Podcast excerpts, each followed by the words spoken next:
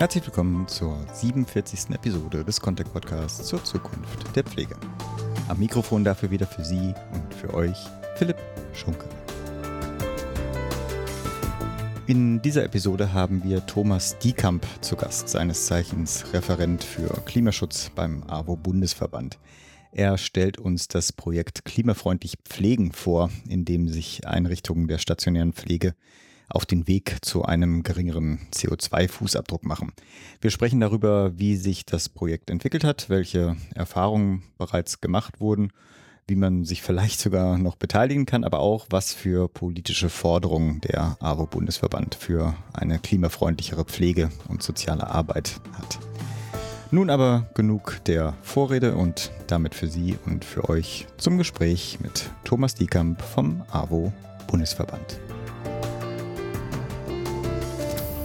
Herr Diekamp, herzlich willkommen in diesem Podcast, aber auch herzlichen Dank für Ihre Gastfreundschaft, denn was die Hörerinnen ja nicht sehen, heute zeichne ich dieses Gespräch mal nicht remote, sondern von Angesicht zu Angesicht mit meinem Gast auf und zwar genauer hier bei Ihnen in den Räumen des ABO-Bundesverbandes. Herzlichen Dank dafür. Ja, herzlich willkommen im AWO-Bundesverband. Herr Diekamp, im September haben Sie auf dem Kontext Zukunftsforum Pflege und soziale Arbeit das Projekt ja schon vorgestellt, was heute hier im Fokus stehen soll. Aber bevor wir mit dem Projekt konkret einstellen, wollen Sie sich kurz unseren Hörerinnen vorstellen. Das mache ich gern, na klar. Ich bin Thomas Diekamp, arbeite seit Januar 2018 für den Bundesverband und bin damals eingestellt worden für das erste klimafreundlich Pflegen Projekt, welches wir von Januar 2018 bis Ende 2020 durchgeführt haben und bin nun die Projektleitung für das zweite klimafreundlich Pflegen Projekt, nennt sich Klimafreundlich Pflegen überall. Mit dem Projekt sind wir zum 1. März gestartet.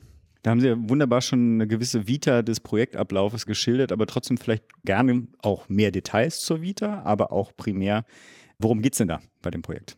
Bei dem Projekt geht es darum, dass wir Klimaschutz in der stationären Pflege erproben, gemeinsam mit Einrichtungen in einen Prozess einsteigen oder aber einen Prozess weitergehen mit der Einrichtung. Und zwei Stichpunkte sind da systematisch und ganzheitlich. Okay. Systematisch in dem Sinne, dass wir ausgehen von einer Ist-Analyse, die im Rahmen eines CO2-Fußabdrucks für die Einrichtung, für eine stationäre Pflegeeinrichtung passiert, ausgehend von dieser Ist-Analyse uns anschauen, was könnten mögliche Ziele sein, wo wir uns verbessern wollen und was könnten mögliche Maßnahmen sein. Und das natürlich dann auch in der zweiten Hälfte des Projekts evaluieren und die Einrichtungen im Idealfall in diesen Prozess einsteigen und diesen Prozess dann danach weiter selbstständig mhm. gehen und so dann der Plan, ein kontinuierlicher Verbesserungsprozess angeregt wird. Mhm. Ganzheitlich deshalb, weil wir eben, klar, man denkt wahrscheinlich schnell an den ganzen Energiebereich, wenn es um das Thema Klimaschutz geht und ein Gebäude wie eine Senioreneinrichtung. Aber wir wollen es uns eben ganzheitlich anschauen, weil auch die Verpflegung in mhm. einer Senioreneinrichtung einen großen Anteil an den Emissionen hat oder aber auch das Bewusstsein, die Sensibilisierung der Mitarbeitenden für die Themen schon einen Effekt haben kann. Ich habe mehrere Fragen, aber eine gleich vorweg, wenn mhm. Sie sagen CO2-Fußabdruck, Analyse oder Erhebung, das machen Sie dann als AWO-Bundesverband oder sind das quasi Vorgaben, die dann die einzelnen teilnehmenden Einrichtungen dann für sich vornehmen? Also mit anderen Worten, fahren Sie jetzt durch die Bundesrepublik und besuchen die Einrichtungen und erheben das mit denen oder machen die das dann selbst? Wir haben diesen Fußabdruck gemeinsam mit Via Bono entwickelt. Das ist ein ganz kleiner Laden, der eigentlich aus dem Tourismusbereich kommt und mhm. da Zertifizierungen vornimmt und diesen Footprint für Hotels, Pensionen, Jugendherbergen umsetzt und erhebt. Und wir haben dann das ganze Konzept auf stationäre Pflegeeinrichtungen und Kindertagesstätten mhm. angepasst, gemeinsam mit denen und einen Erhebungsbogen entwickelt. Und diesen okay. Erhebungsbogen, den haben wir den Einrichtungen vorgestellt und den füllen sie vor Ort aus mit unserer Unterstützung. Wir haben auch nochmal das ein oder andere Seminar dazu angeboten, mhm. gemeinsam mhm. mit Via Bono und diesen Erhebungsbogen füllen Sie aus. Dann ist Via Bono dran, die Auswertung zu machen, liefert uns die Daten zu und wir spielen die Daten in eine Datenbank ein und bekommen dann eine Auswertung, okay. diesen CO2-Fußabdruck, wo wir dann sagen können, so und so viel Tonnen CO2 fällt pro Bewohnerinnenplatz an. Okay. Oder wir können den Stromverbrauch pro Bewohnerin sagen, wir können auch sagen, wie hoch ist der Heizenergieverbrauch mhm. pro Bewohnerin und bei der Verpflegung sehen wir, wie viel CO2 entsteht für eine durchschnittliche warme Mahlzeit mhm. oder kalte Mahlzeit. Umhergereist bin ich in der Tat im ersten Projekt sehr, sehr viel. Mhm. Das hat mir eine silberne Bahncard verschafft, aber ähm, hat halt eben auch dafür gesorgt, dass ich einen sehr großen Teil meiner Arbeitszeit im Zug verbracht habe. Ja. Und da war ich dann bei, ja, roundabout 30 Einrichtungen vom Flensburg okay. bis in den Schwarzwald, überall. Und bin jetzt sehr froh, dass wir im neuen Projekt eben diese fünf Stellen haben, diese fünf Vollzeitstellen, die bei Landes- und Bezirksverbänden quer über Deutschland verteilt angesiedelt sind okay. und die Einrichtungen viel enger und besser betreuen können, weil sie eben auch räumlich viel näher dran sind. Und das nächste Stichwort war ganzheitlich. Also Sie haben ja schon gesagt, es sind primär stationäre Einrichtungen. Gleichzeitig haben die ja häufig ja auch einen ambulanten Teil. Und Sie hatten ja schon gesagt, Heizenergie, Verpflegung. Was denn mit Mobilität? Ist das auch ein Thema? Absolut. Also bei den stationären Einrichtungen gibt es auch den Bereich der Mobilität, der macht aber meist nur so 7, 8 Prozent ja. am Fußabdruck aus. Also oft hat eine Einrichtung ein Fahrzeug, damit werden hm. ein paar Besorgungsfahrten gemacht und viel mehr dann nicht, weil wir eben uns auf den vollstationären Bereich konzentrieren und sogar Dinge wie Tagespflege, wo vielleicht acht, neun BewohnerInnen jeden Tag abgeholt werden und wieder zurückgebracht werden. Mhm. Selbst das wird rausgerechnet, weil wir uns auf die vollstationäre Pflege da konzentrieren. Sehr wohl betreuen wir natürlich oder helfen natürlich auch ambulanten Diensten weiter. Und da geht es in der Tat sehr, sehr stark darum, die Flotten auszutauschen, die mhm. Ladeinfrastruktur zu schaffen und können das natürlich dann auch manchmal sehr gut damit koppeln, wenn es eine Photovoltaikanlage auf dem Dach der Senioreneinrichtung okay. gibt und äh, nebendran ist noch eine Sozialstation. Herr Diekamp, Ihr Projekt könnte ja kaum in einer schlechteren Zeit gestartet sein. Zumindest stelle ich das jetzt mal als These auf wir haben ja nicht nur den ohnehin bestehenden Fachkräftemangel, sondern ja diesen noch während einer pandemischen Lage. War es schwer, Einrichtungen oder deren VertreterInnen oder auch deren Mitarbeiterinnen davon zu überzeugen, slash zu begeistern, sich, ich sag mal, auch noch für dieses Thema zu engagieren? Ich glaube, da fange ich mal bei dem ersten Projekt an im Januar 2018. Also da haben wir dann schon während der Projektlaufzeit gemerkt, dass uns da Dinge wie Fridays for Future und mhm. insgesamt die zunehmende gesellschaftliche Diskussion genutzt haben und damit eben auch das Bewusstsein gestiegen ist. Zudem haben wir im Verband ja auch einen gewissen Vorlauf gehabt mit dem Thema und das Thema immer wieder bespielt und auch verbandspolitische mhm. Beschlüsse mhm. gefasst.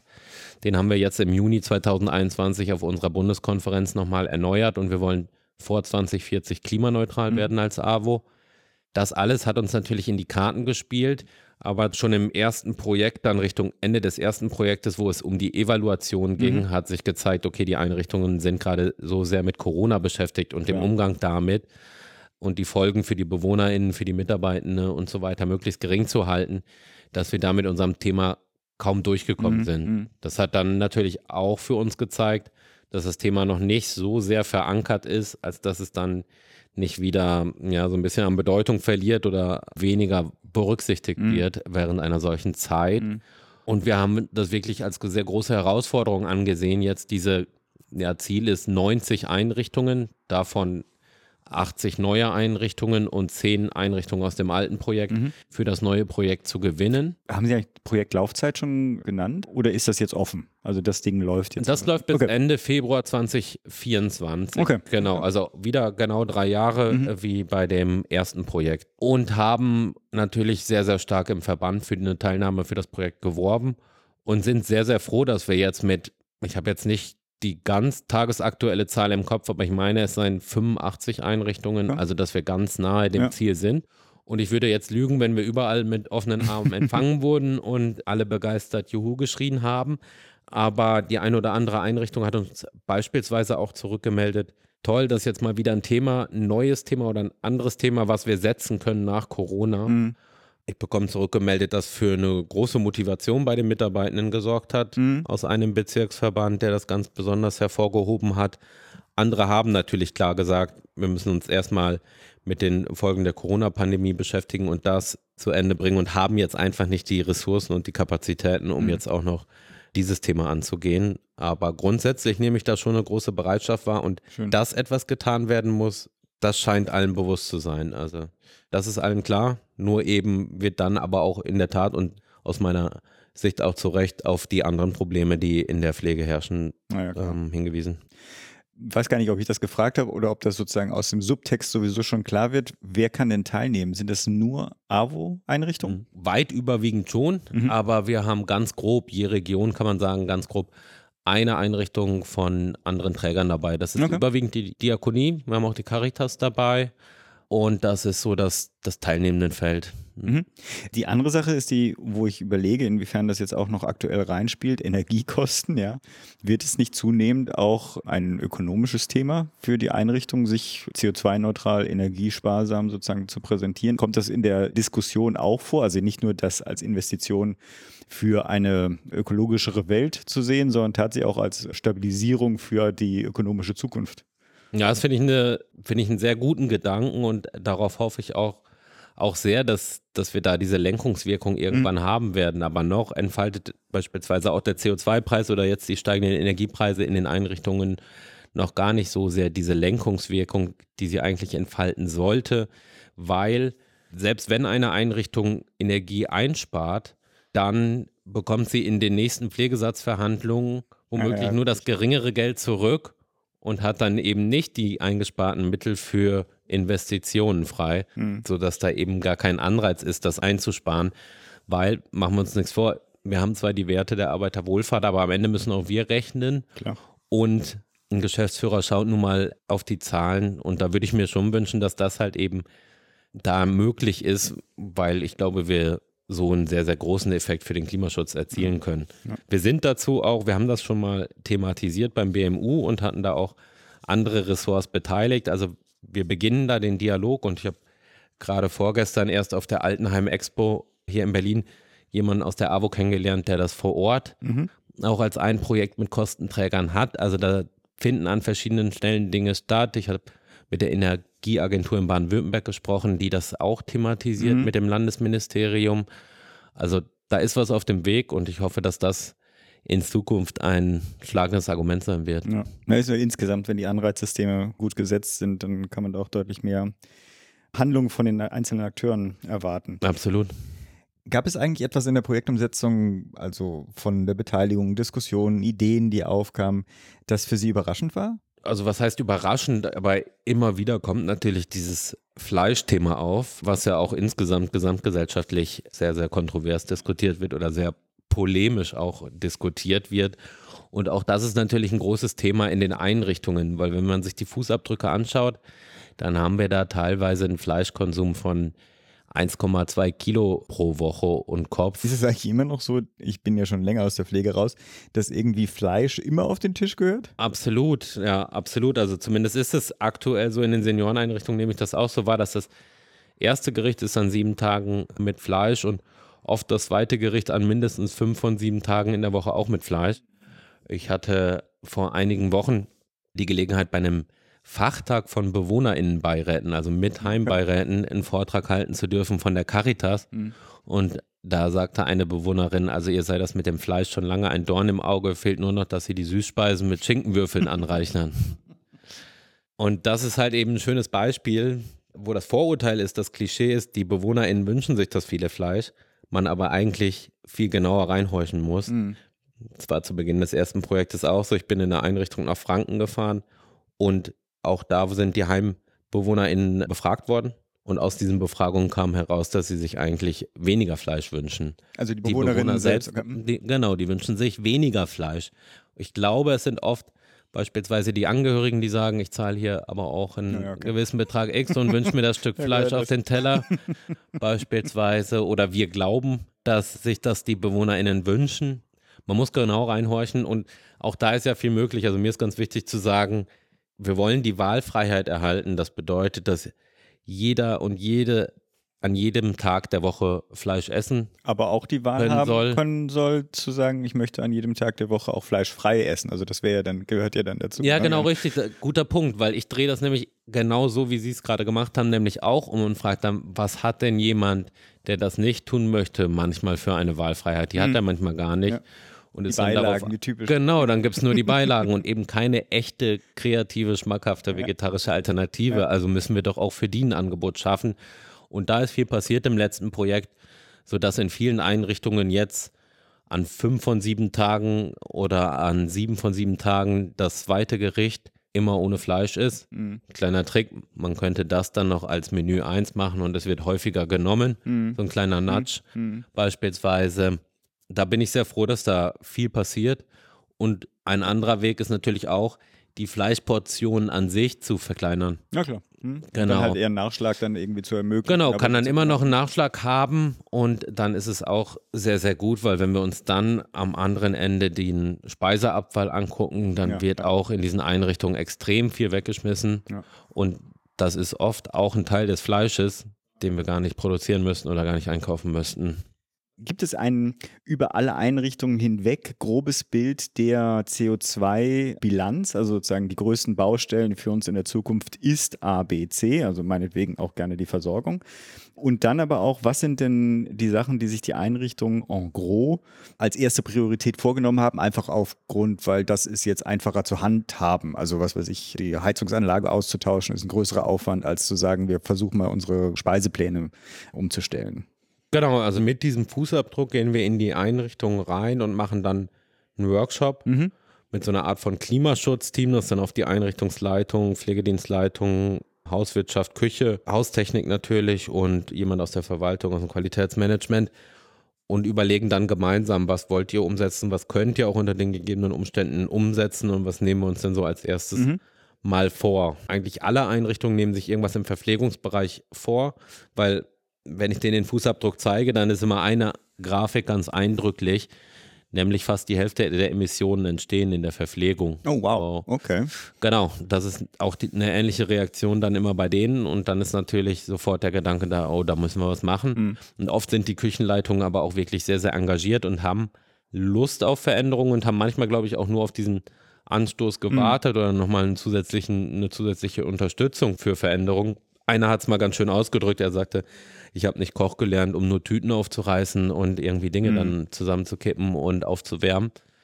Und so ist da das Berufsethos ganz gut noch verbreitet, habe ich den Eindruck. Und da passiert sehr, sehr viel.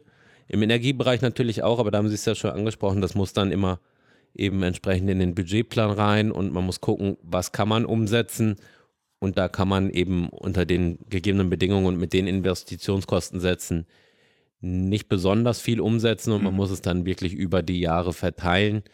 Und das ist dann oft einfach eher bestandserhaltend, als mhm. dass man da nochmal den Bestand aufwertet oder extrem große Investitionen macht.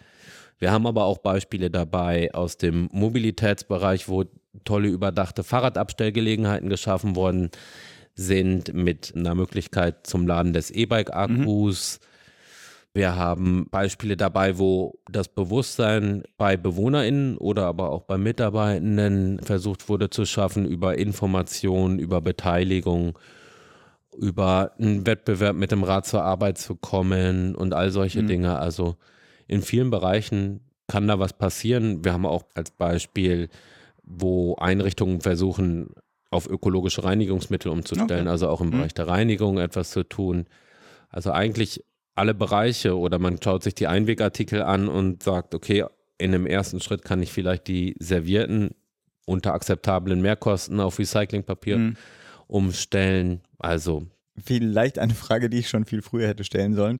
Uns hören ja viele Menschen aus stationären Einrichtungen zu. Können die sich eigentlich auch noch mit ihren Einrichtungen beteiligen? Und dann natürlich auch wie? Also ihre Website werden wir sicher in den Shownotes mit aufnehmen. Aber was wäre ein guter Erstkontakt? Sich einfach bei Ihnen melden, eine E-Mail schreiben? Was würden Sie da empfehlen? Ja, gerne bei mir melden oder bei den AnsprechpartnerInnen, die dann vor Ort sitzen, melden. Und dann können wir schauen, in welcher Form es da noch eine Beteiligung geben kann. Also wir haben in ein paar Regionen noch ein ganz paar Plätze frei, wo man sagen könnte, okay, mhm. wenn ihr jetzt mit aufspringt und ganz schnell dabei seid, dann okay. können wir euch dann noch eintakten in den Projektverlauf. Mhm. Da hatte ich ja zuletzt auch noch mit der Kollegin in der Pfalz gesprochen, Anfang der Woche. Also die integriert gerade noch zwei Einrichtungen. Okay. Da ist unter Umständen nochmal ja. was möglich. Es okay. wird absolut eng, genau.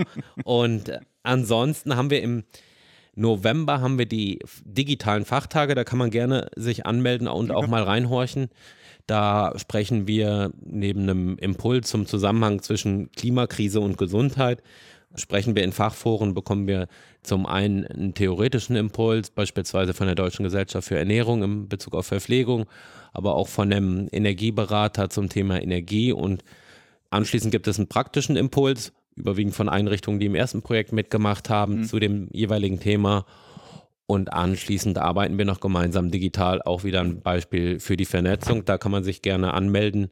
Die finden am 9.11 am 18.11., am 19.11. und am 30.11. statt. Kommt findet man auch, auch auf unserer und dann, das Super. findet man auch auf der Website. Dann. Findet man okay, auch auf der Website alle Veranstaltungslinks, alle Sehr Möglichkeiten schön. zur Anmeldung und dann kann man per Zoom teilnehmen. Wir schauen damit ja schon bereits ein wenig in die Zukunft und auch mit meiner letzten Frage würde ich gerne auf die Zukunft fokussieren. Gerne auch mit einem politischen Twist, wenn Sie möchten. Wo sehen Sie denn die wichtigsten Herausforderungen für eine klimafreundlichere Pflege? Und gibt es vielleicht auch etwas, was Sie, was ich aktuell finden ja die Koalitionsverhandlungen statt, was Sie den zukünftigen Koalitionären auf Bundesebene mitgeben wollen würden?